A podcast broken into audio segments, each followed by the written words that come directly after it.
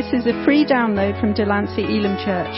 We meet every Sunday morning at 10.30am in the Delancey Elim Church building at Le Bank St Sampson's in the Channel Island of Guernsey. To contact us or find out more information about us, please visit our website at delanceyelim.co.uk.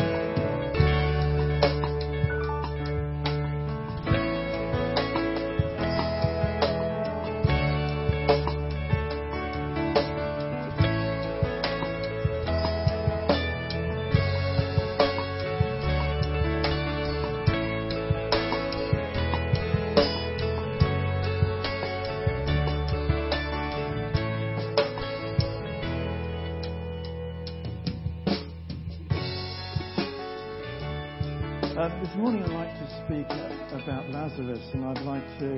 I'm not going to read all, all the, the, whole chapter in one shot, but uh, uh I'll, I'll, read a few verses and, and, speak about a few verses. And it's in John chapter 11.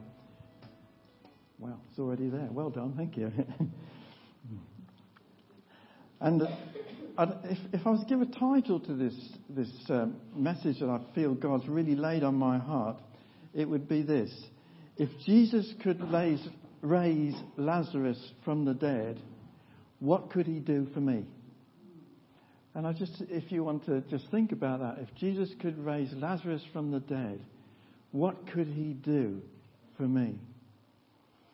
So we read, look at verse 1. It says, Now a certain man was ill, Lazarus of Bethany, the village of Mary and her sister Martha.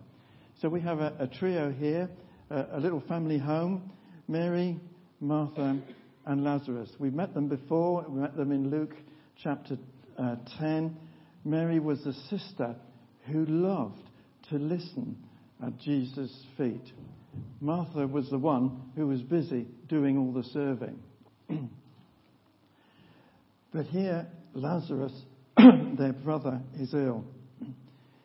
No family is consistently perfect, are they? There's always something. Can I have my glass of water, please? I want to thank Richard for leading. He led so well, I sang so hard, my voice is almost gone.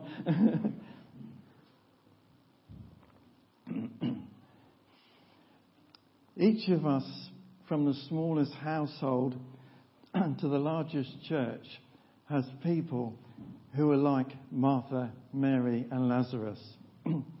people who serve, people who listen, and some who are ill. they keep showing up in the New Testament, and they keep showing up in our churches and in our families. So in verse 3, so the sisters sent a message to Jesus Lord, the one you love is ill. When he heard this, Jesus said, This sickness will not end in death. No, it's for God's glory, so that God's Son may be glorified through it. This is the way most of us speak to Jesus. We tell him, really, what he already knows. He knows we're not well. He knows we have a problem.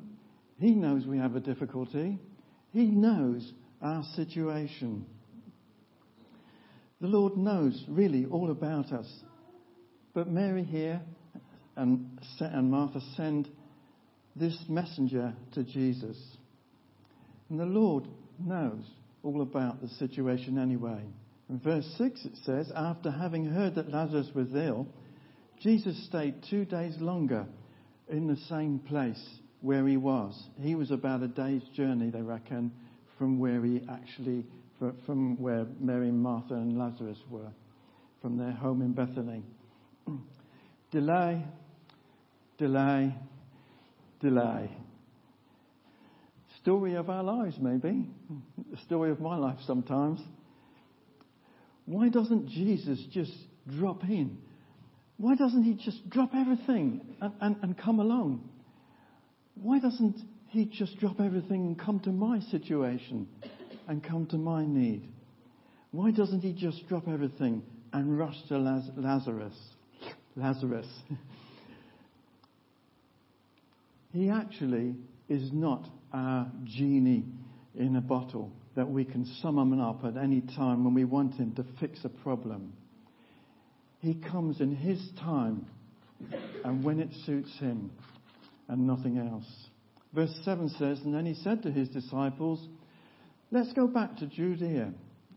But, Rabbi, they said, a short while ago the Jews there tried to stone you, and yet you're going back. Now, um, this little town of Bethany, it says there further on in verse 18, was, was only a couple of miles, or it wasn't even quite a couple of miles away from from Jerusalem. So they probably, if, the, if there wasn't anything in the way, they could have seen it. It's probably something like St. Sampson's to town, or maybe not even quite that far. So they were pretty close to Jerusalem, and that's where they wanted to stone him. And you notice this that Jesus didn't say, Well, you go back to Judea, and I'll stay here because I, will stay secretly, I'll hide, and, and I'll, I'll keep out of the way, but you can go back. No, he, he didn't say that. and he said, Let us go.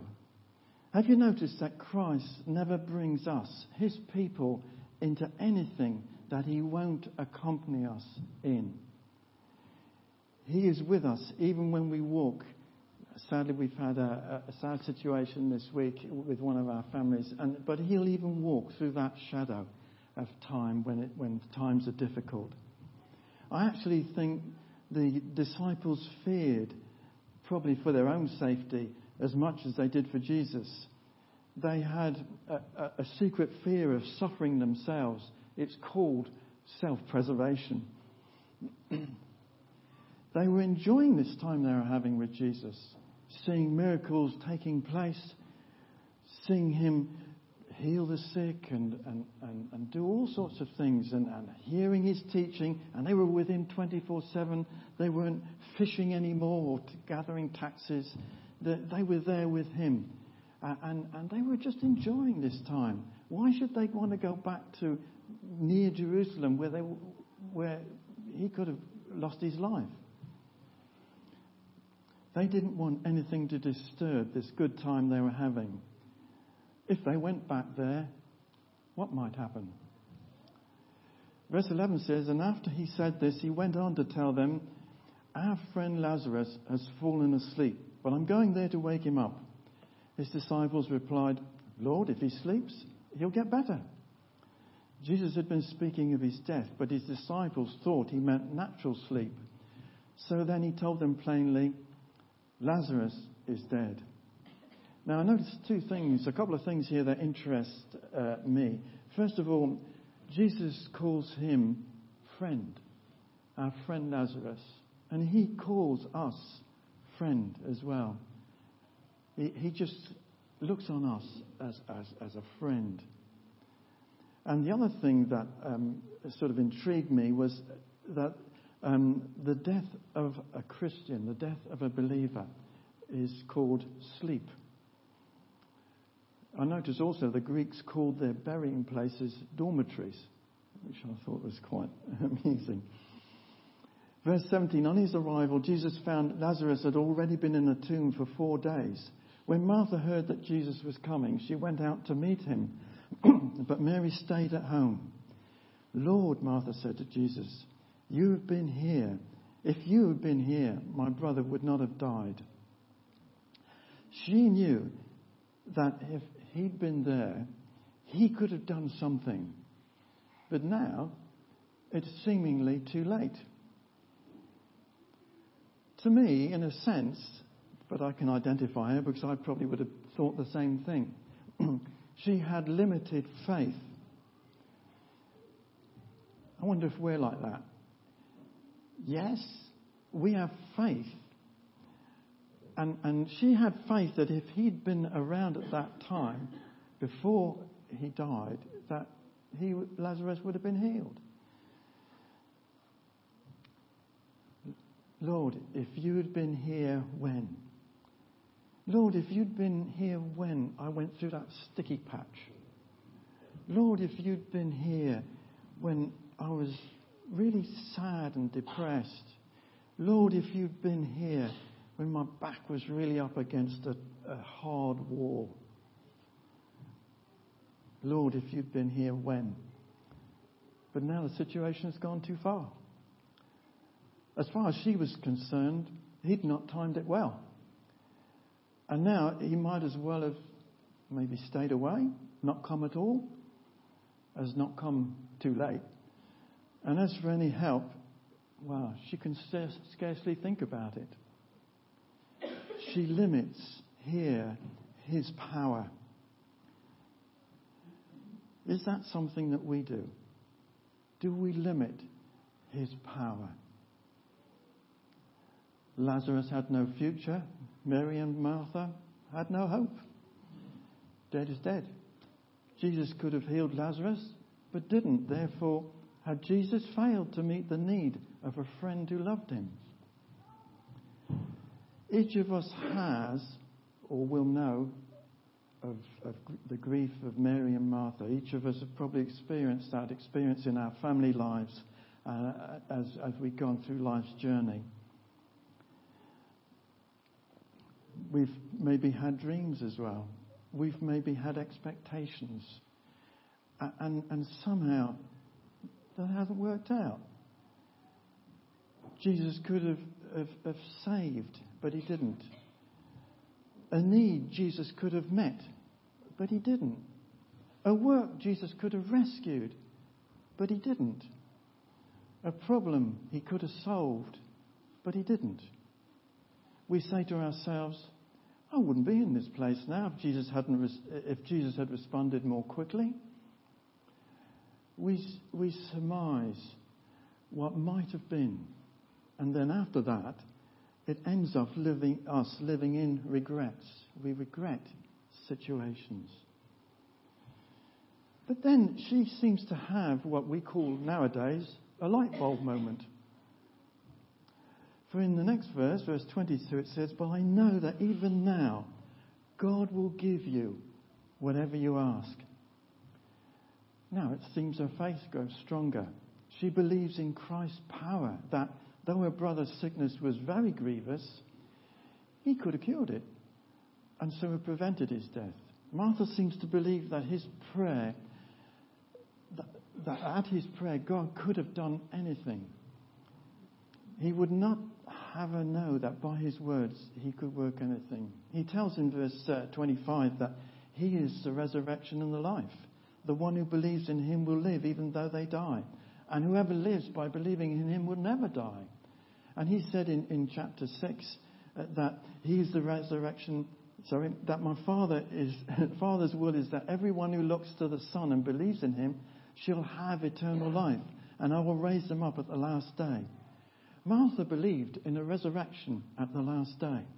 Jesus tells her that he had power lodged in his hand that day. Verse 27 says, Yes, Lord, she replied, I believe that you are the Messiah, the Son of God, the one who is coming into this world. She had a revelation and knowledge of who Jesus is. Peter had the same revelation as it's recorded in Matthew that uh, when Jesus said, And who do you say I am?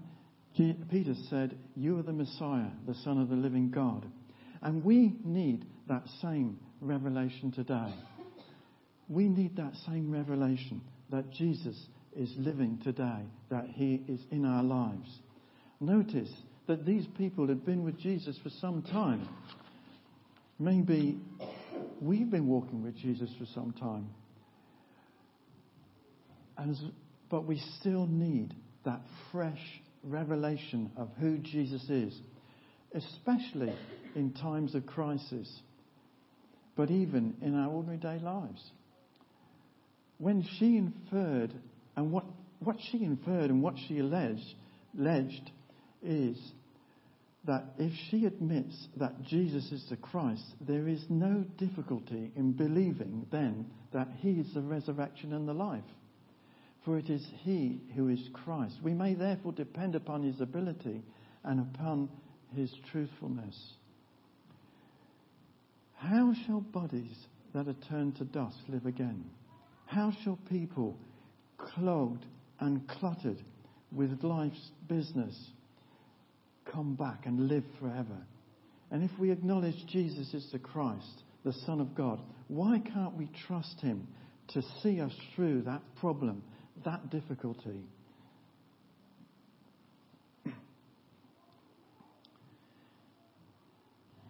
After she had said this in verse 28, she said she went back and called her sister Mary.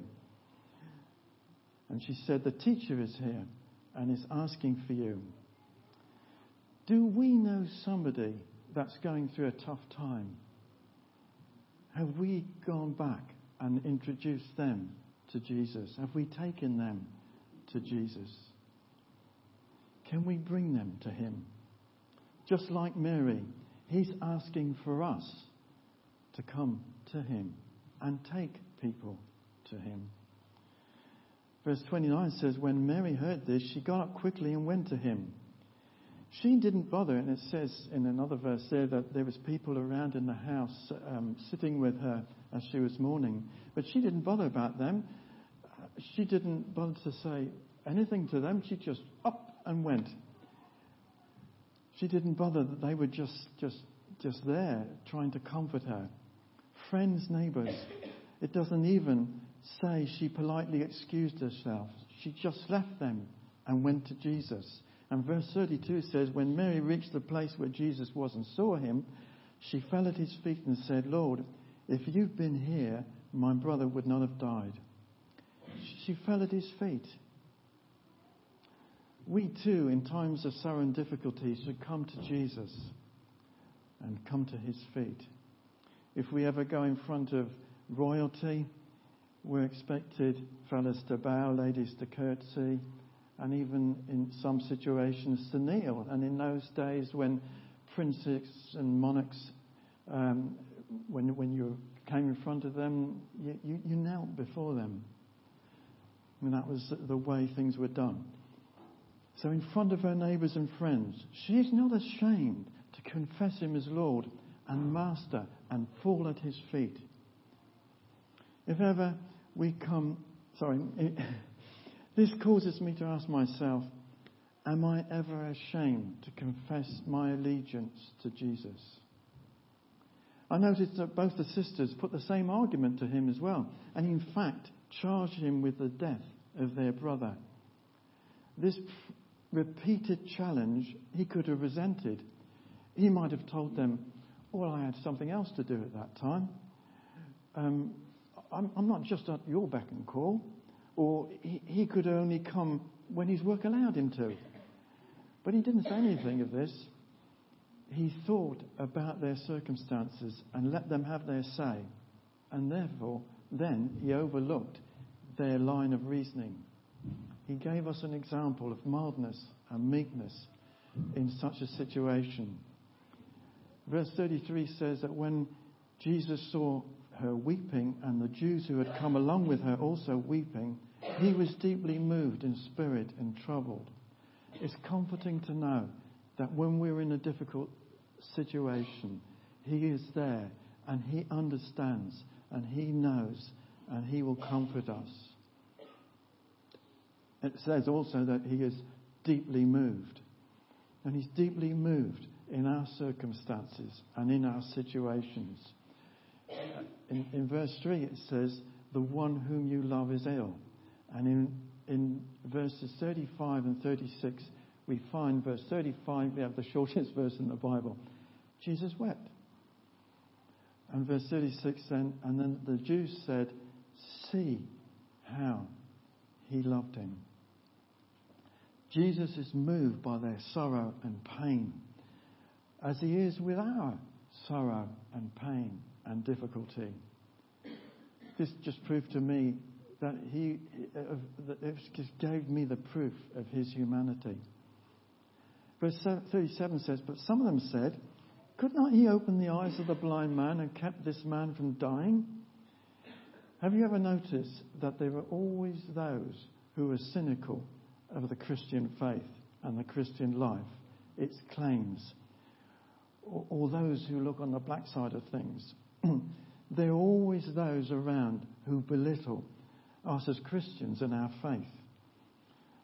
If his church, who he loves, is persecuted and afflicted, it's not because there is any defect either in his power or his love, but it is because he sees it for the best.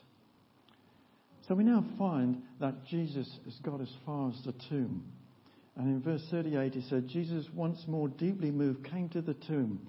It was a cave with a stone laid across the entrance. Take the stone away, he said. But Lord, said Martha, the sister of the dead man, by this time there's a bad odour, for he's been there four days. In life or death, there is no problem that is greater than the Lord Jesus can fix. Now, somebody may say to me, Nigel, you don't know how big my problem is. All I can say to you is, you don't know how big my God is. now, let me ask a question. Would a miracle help your situation today? I mean, whatever your circumstances are, would a miracle help? Well, if the truth was known, probably most of us in this room today need a miracle or will need one in a, in a short space of time.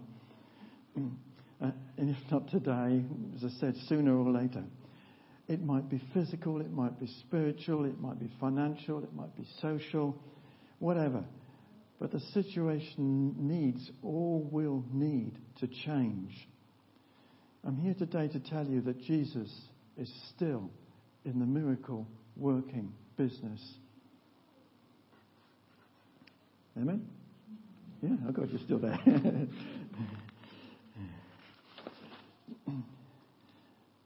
you said, but is, is a miracle possible? I think what Jesus said in Mark, he said, with God, all things are possible. What did Martha say to Jesus in verse 22? We read before, but I know that even now God will give you whatever you ask. We need to develop that kind of faith. I need to develop that kind of faith. And we all do, I'm sure. Now, if there was ever an individual who needed a miracle, it was Lazarus. He was dead. And you know what his problem was. There's a phrase we use sometimes man's extremity is God's opportunity. Now, in a spiritual sense, Lazarus is a picture of every person outside of a relationship with Jesus Christ.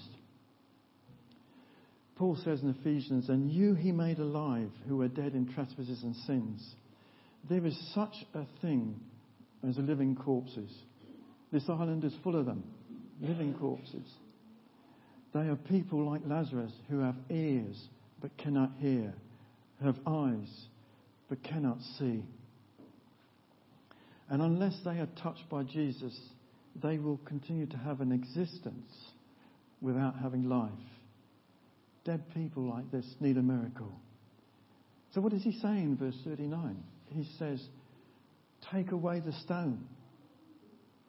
Immediately, there's an objection from the very one who said, But I know that even now God will do, give you whatever you ask. Have you ever found that the minute we start moving out in faith, there's some bright spark that puts a, their, foot in it and they kind of stop us?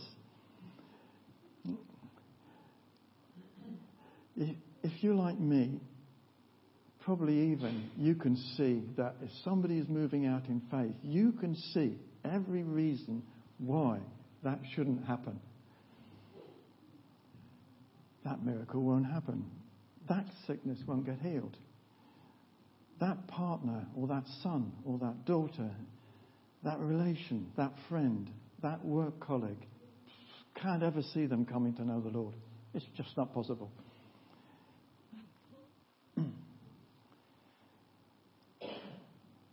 Might be a stone there in the way, stone of prejudice. We can say, Never happened like this before. This will break the norm. What stone have we rolled in front of that issue that we have? Are we afraid to see the stone roll away? Will it release a bad smell? that stone could expose our lack of faith. That smell that tells us that we are not that super Christian everybody thinks we are. That stone, when rolled away, will, will, will reveal the real us. The us we never let anybody see. We need to roll that stone away. Why? Because it, it's in preparation for a miracle. It's in preparation for blessing. It's in preparation for answer. It can be a heavy stone. And it may need a lot of effort to move. We may, not be able to roll the stone away by ourselves. We may need help. We may need prayer help. We may need to get down with people and, uh, and, and pray that stone away. We may need to, to pray and fast and seek God in order that that stone will move. But that stone will move. We may need others to help us, to shift it, to put their weight on that stone, to move it. I find the verse in the older authorized version quite meaningful because Martha says, Lord, he stinketh. Sometimes, in order to see a miracle, matters become foul and messy. Miracles do not always happen when all is sterile and clean and smelling like our favorite room deodorizer. Some people get their hands dirty. They go amongst drug addicts. They go uh, uh, amongst the down and outs of this world. And, and, and it's not pleasant, but they are tremendous people who are winning men and women for God. Where things stink are exactly where miracles occur. Where God can change those back to the wall situations Martha here mentions four days. That kind of fascinated me. I read somewhere where the Jews at that time believed that the, the soul of a person when died hovered around for three days. And that was quite significant to me. And that is why Christ, I believe, rose the third day, because it said that his, he will not see corruption. I just wondered if Jesus wanted to make sure that Lazarus was good and dead before performing this mightiest miracle of signs, so that there would be no confusion that this resurrection was resurrection and not resuscitation. This situation, which, which Lazarus would therefore particularly speak to the Jews, saying that Jesus is king over life and over death. He is Lord over all. No one had ever been raised to life before after they had begun to see corruption. Verse 40 says, And Jesus said, Did I, did I not tell you that if you will believe, you will see the glory of God? We notice that the end of this would be glory. And that's what Jesus kept in view. And that's what he always keeps in view. Whatever he does, it's for his glory. He performs the miraculous for His glory. He answers that prayer for His glory. All we have to do is believe. If we want to see the glory of God, we must let Christ take His own way about, about doing things and not dictate how He should do the things, but submit to His way. So they took away the stone. This was all they could do because Christ is the only one that can give life. What we have to do is prepare the way for the Lord to perform the miracle. Verse 43 says, when he had, when he had said this, Jesus called in a loud voice, Lazarus, come out. The dead man came out, his hands and feet wrapped with strips of linen, strips of linen, and a cloth around his face.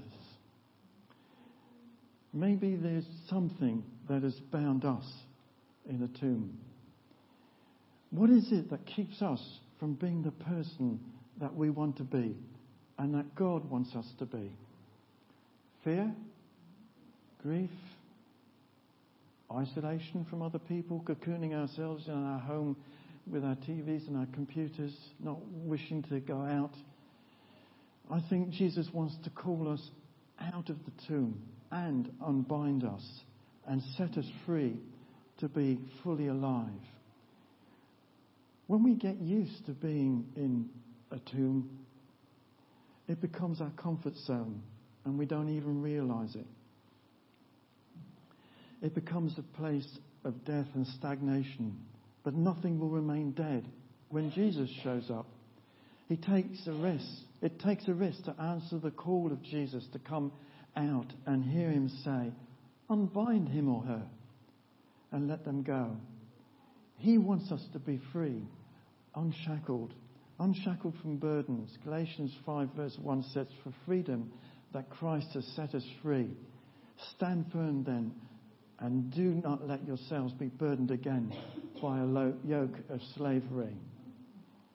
What has bound us that we believe is seemingly gone on forever, which paralyzes us getting on with our lives? Is hope buried away in that tomb? The positive attitude we used to have, the faith that used to be so clear and vibrant, is our willingness or our ability to love sealed away in that tomb and in those grave clothes because of past hurts or disappointments? What would happen, I wonder, if we let Jesus unseal that tomb and loose us from those strips of linen? Is our instinct, when I say that, is that instinct immediately to slam that stone back up again against that opening and not take that risk? Or maybe we've come out of the tomb, but we're still tangled in these cloths, these burial cloths. We still have the sheets and coverings of death all over us. We're still bound up in something, bound up in old bondages, old arguments, old sin. We know we're living a new life, but we seem somehow to still be in bondage to the old life. On another day, when another stone was rolled away from another tomb, the friends of Jesus faced this question. You, you, can, you can imagine Peter. He could have said, My goodness, what now? Peter could have thought, Part of me thinks of this, this is great. And yet, I denied him. I ran away like a scared rabbit when I was in trouble. I was afraid to show my face when they nailed him to the cross because they might do the same to me.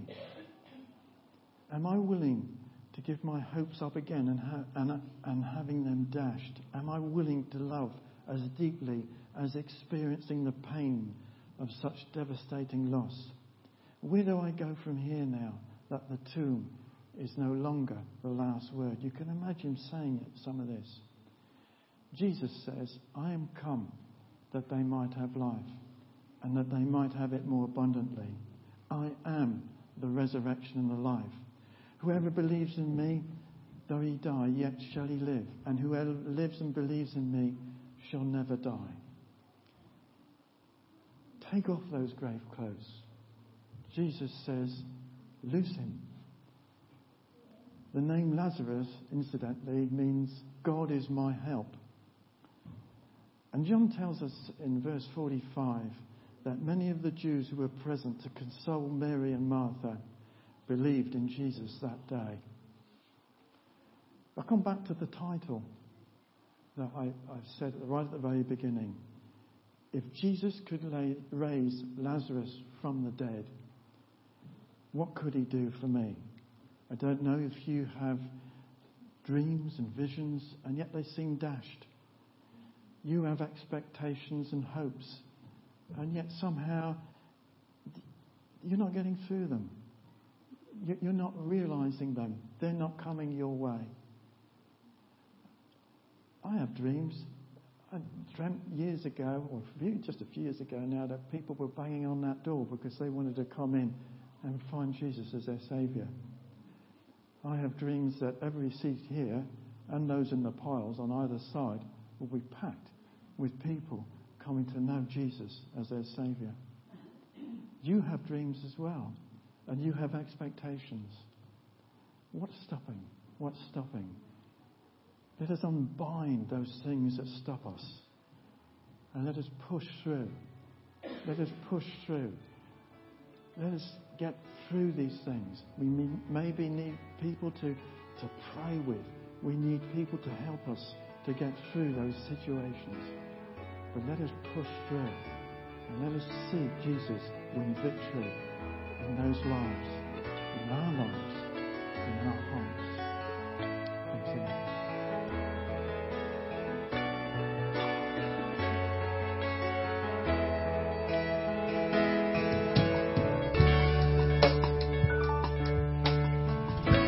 Thank you for listening to this free download from Delancey Elim Church.